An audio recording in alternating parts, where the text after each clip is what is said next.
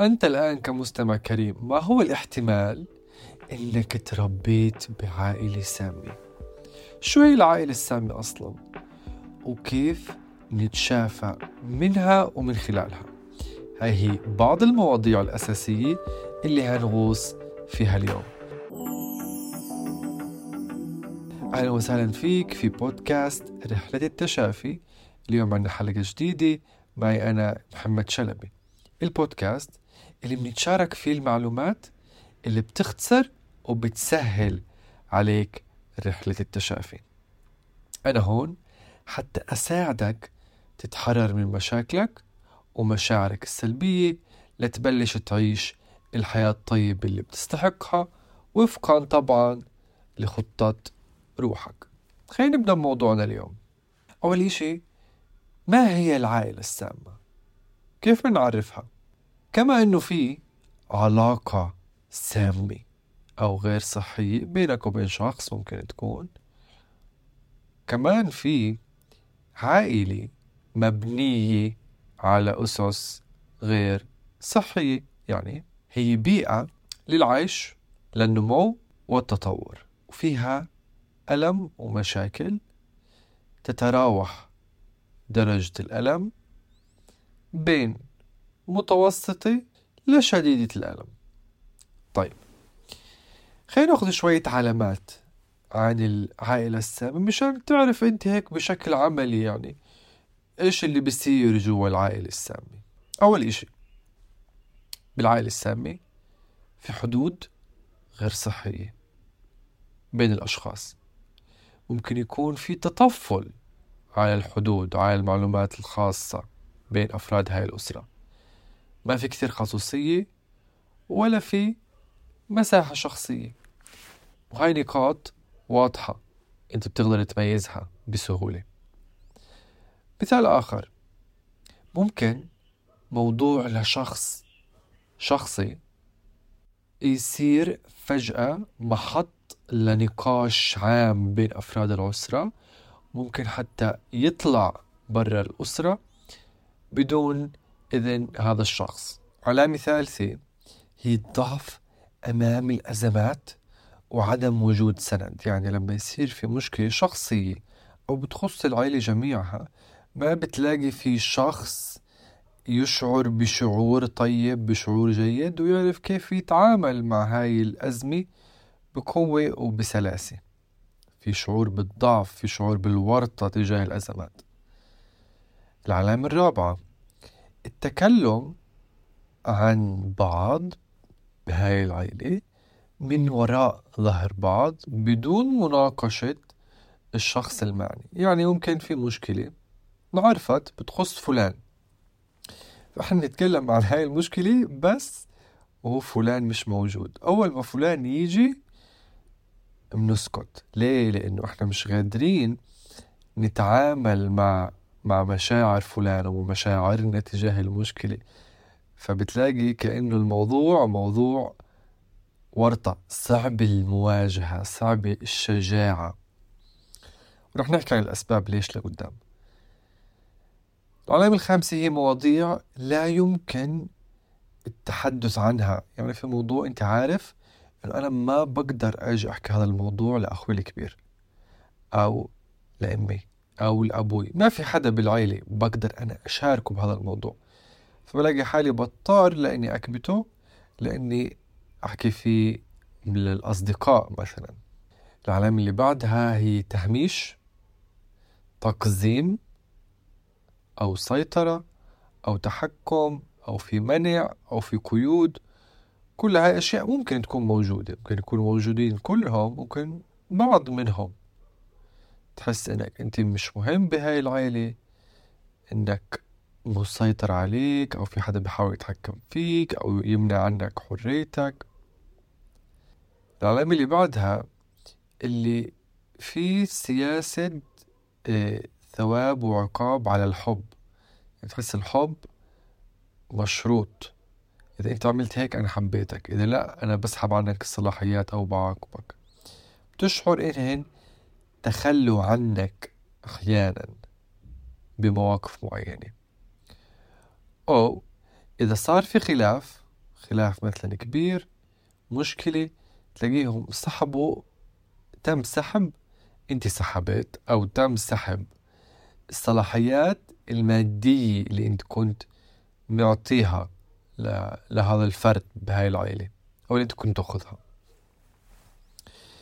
بيكون في تخويف أحيانا أو تأنيب أو شعور بالعار أو خطب أو كبرياء أو نرجسية. هاي العناوين واحدة منها على الأقل بيكون موجود بشكل قوي بالعائلة السامة. يعني فرد لازم كل يوم هو اللي يجري الصحون مثلا. إذا صاروا مجلة كل العائلة بتأنبه المفروض هاي مسؤوليتك. في الشعور بالتأنيب. وينطبق هذا المثال على كل المشاعر اللي حكيتها. العلامة الأخيرة اللي بدنا نذكرها اليوم هي ضياع الهوية وعدم القدرة على اتخاذ القرارات. تحس إنه أنا لازم أستشير الكل رأيي مش لإلي قراري مش لإلي الكل بتدخل بقراري. أنا مش عارف أختار اللي أنا بعرفش إيش أنا بدي. أنا بعرفش إيش أنا بحب. لأنه فلان بده كذا وفلان بده كذا وأنا بدي فلان يكون راضي عني وبدي علان يكون راضي عني. فأنا مش حاسس إنه في القدرة إني أصنع قراري بنفسي. طيب.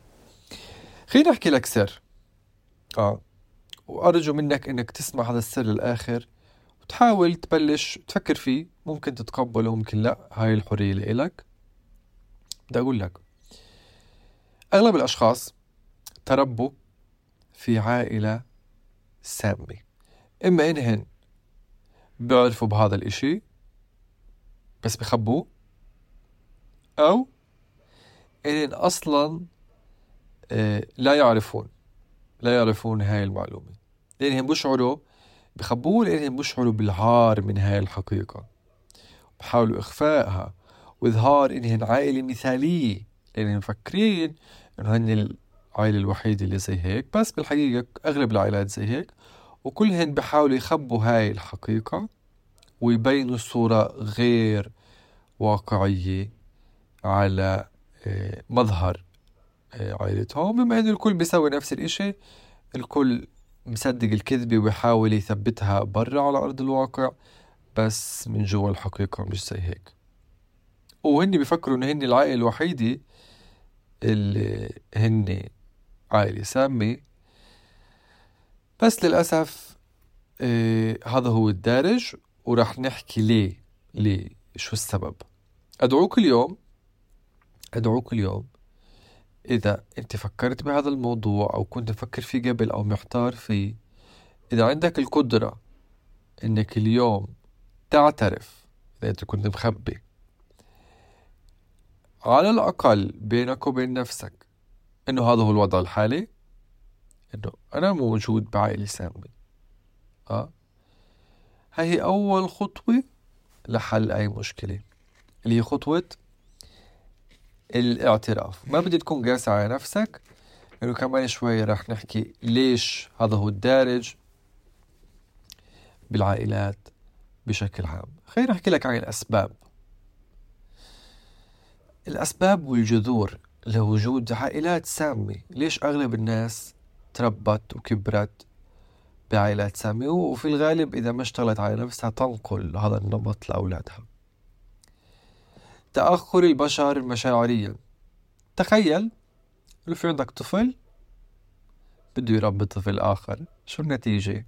وغير قادر على ذلك. فعنا إنسان بالغ من برا بس طفل من جوا غير ناضج. بده يربي طفل. نتوقع إنه ما رح يقدر يربي أو ينضج هذا الطفل لأنه هو أصلا مش ناضج فكيف بده يقدم هاي الخدمة؟ أم وأب غير ناضجين عاطفيا أطفال من الداخل. وأهلهم لهذول الأم والأب نفس الإشي. شفت السلسلة؟ شفت الحلقة؟ شفت الكارما؟ حلقة. ورا حلقة ورا حلقة أم أب غير ناضج رب أولاد غير ناضجين. هذول الأولاد لما صاروا أهل لما صاروا أم وأب رب أولاد غير ناضجين وتستمر الحلقة النتيجة هي سلسلة من عدم النضج سلسلة من العائلات السامة. جذر جذر هي إحنا وصلنا للجذر الأول. طب الجذر الأعمق منه. جذر عدم النضج إيش هو؟ هو رفض الشعور السلبي والهروب منه. إذا أنت مهتم تفهم أكثر عن هاي الديناميكية تبعت الرفض توعالها أكثر وتبلش تعرف حلول عملية لحلها. جدا بنصحك تروح تحضر highlight عندي بالإنستغرام الرابط راح يكون موجود عن ارجع لل highlights من أول عندي من أوائل ال highlights جسد فكري ضد الجسد المشاعري highlight التعلق highlight القبول والمشاعر السلبية. راح يفهمك بعمق آه، برمجة الرفض للشعور السلبي لأنه هي الأساس. هي الأساس هي الجذر اللي وصل يكون في عائلة سامة بالصورة الكبيرة. هتشرح لك ليه. إذا عندنا أب أو أم بهرب من مشاعره السلبية كيف رح ينقل هذا الموضوع لابنه؟ ليه؟ لأنه هو ما عنده القدرة يتعامل مع شعوره السلبي فكيف بده يساعد ابنه يتعامل مع شعوره السلبي فراح يودي لابنه نفس طريقة الهروب لأنه هذا الموجود راح يزرع بابنه الهروب والرفض للشعور آه، السلبي. يعني العائلة السامة هي عائلة أفرادها عالقين في مشاعر سلبية وبتناولوا هاي المشاعر بين بعضهم البعض. خلينا نأخذ مثال. إذا عندي أب شعور بالعار. بين عنده شعور بالعار من نفسه من أيا كان. عنده شعور عار عنده شعور خجل عنده شعور عدم كفاية. إيش بيصير؟ لما يصير مع ابنه على سبيل المثال مشكلة بالمدرسة.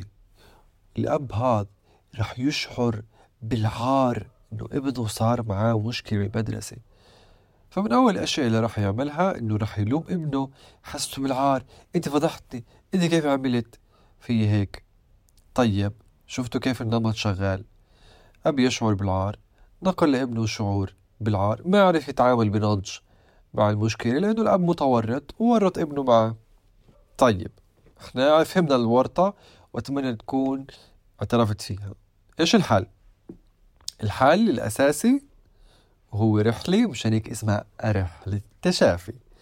الحل إنه تبدأ تطور مشاعرك تحل المشاكل من جذورها. ارجع للداخل ولما يصير معك مشكلة ارجع للجذور. وهذا موضوع أنا كثير حكيت عنه عندي بالإنستغرام بال highlights بالطفل الداخلي بالتعلق مراحل التطور. كثير highlight مهم. إذا أنت مهتم تفهم أكثر عن المشاعر وكيف نشفيها كثير بنصحك تزور هذا الهايلايت مراحل التطور. زائد روح على التليجرام واحذر محور العلاقات. راح يختصر عليك كثير أشياء. كثير أشياء بالطريق وتفهم ديناميكية العلاقة أصلا مع العائلة والعلاقات بشكل عام وكيف إنها بتساعدنا على التشافي جدا من التطبيقات بهذا الهايلايت ومن المعلومات اللي فيه. بدي أقول لك سر كمان. لما أنت تنضج لما أنت بتشتغل برحلة التشافي على نفسك وبتنضج وبتكبر الطفل اللي جواتك أنت هيك بتساعد اللي حواليك ينضجوا. حتى لو بعدهن مش مقدرين قيمة الشعور هذا الإشي بيصير شوي شوي. إذا إذا إذا أنت معي اليوم وقاعد بتسمعني وقادر إنك تشو تكون شجاع وتغير نفسك أولا وتهتم لنفسك أولا وتكبر نفسك أولا وتنضج نفسك أولا وتتخلص من دور الضحية وهي مراحل. آه هي مراحل بالرحلة أنت بدك آه تمر فيها. وحكينا حكينا برضو على هذا الموضوع عندي بالإنستغرام. لما أنت تنضج وتصير علاقتك مع نفسك صحية وسوية أنت من الداخل بتصير ناضج تصير علاقتك مع نفسك مش سامة لا علاقة صحية وسوية. الداخل هذا السوي رح ينعكس على على الخارج. بعلاقاتك أيا كان نوع هاي العلاقات إن كانت عائلية أو عاطفية أو أيا كان. فأنت هيك رح تبلش بشكل لا واعي أو واعي تسحبهم معك لفوق. طبعا لو كان هذا دورك أصلا تأكد إنك تأدي هذا الدور بمشاعر. طيبة خاصة لما تكون مريت بالمراحل ومرقت خاصة شعور الغضب فأنت قابل الوضع زي ما هو وشايف السؤال الكبيرة ومقتنع إنه هذا دورك بالسؤال الكبيرة. وهذا كلام عميق. إذا أنت ما فهمته الآن أنا بدعوك إنك تتابعني على إنستغرام لأني كرست وعلى التليجرام لأني كرست كثير من طاقتي ووقتي وبعدني بكرس من طاقتي ووقتي لمساعدة البشر برحلة التشافي لتطوير مشاعرهم. أنا بعرف إنه هذا موضوع كبير ولكن بكفيني إنه اليوم أحاول أكون حاولت أزرع فيك شعلة نور جواتك. هاي الشعلة تكبر شوي شوي وبإذن الله تنتشر للي حواليك. شكرا لاستماعك لهاي الحلقة. برجع بذكرك لو كنت مهتم أكثر تغوص بموضوع التشافي تابعني على المنصات اللي حكيت عنها وابدأ شوف الهايلايتس اللي حكيت عنهم مشان تقدر تغوص أعمق وتجمع معلومات أكثر وأدوات أكثر وتطورات أكثر. بشوفك. بالحلقة الجاي. أتمنى لك لوقتها أسبوع سعيد طيب وجميل.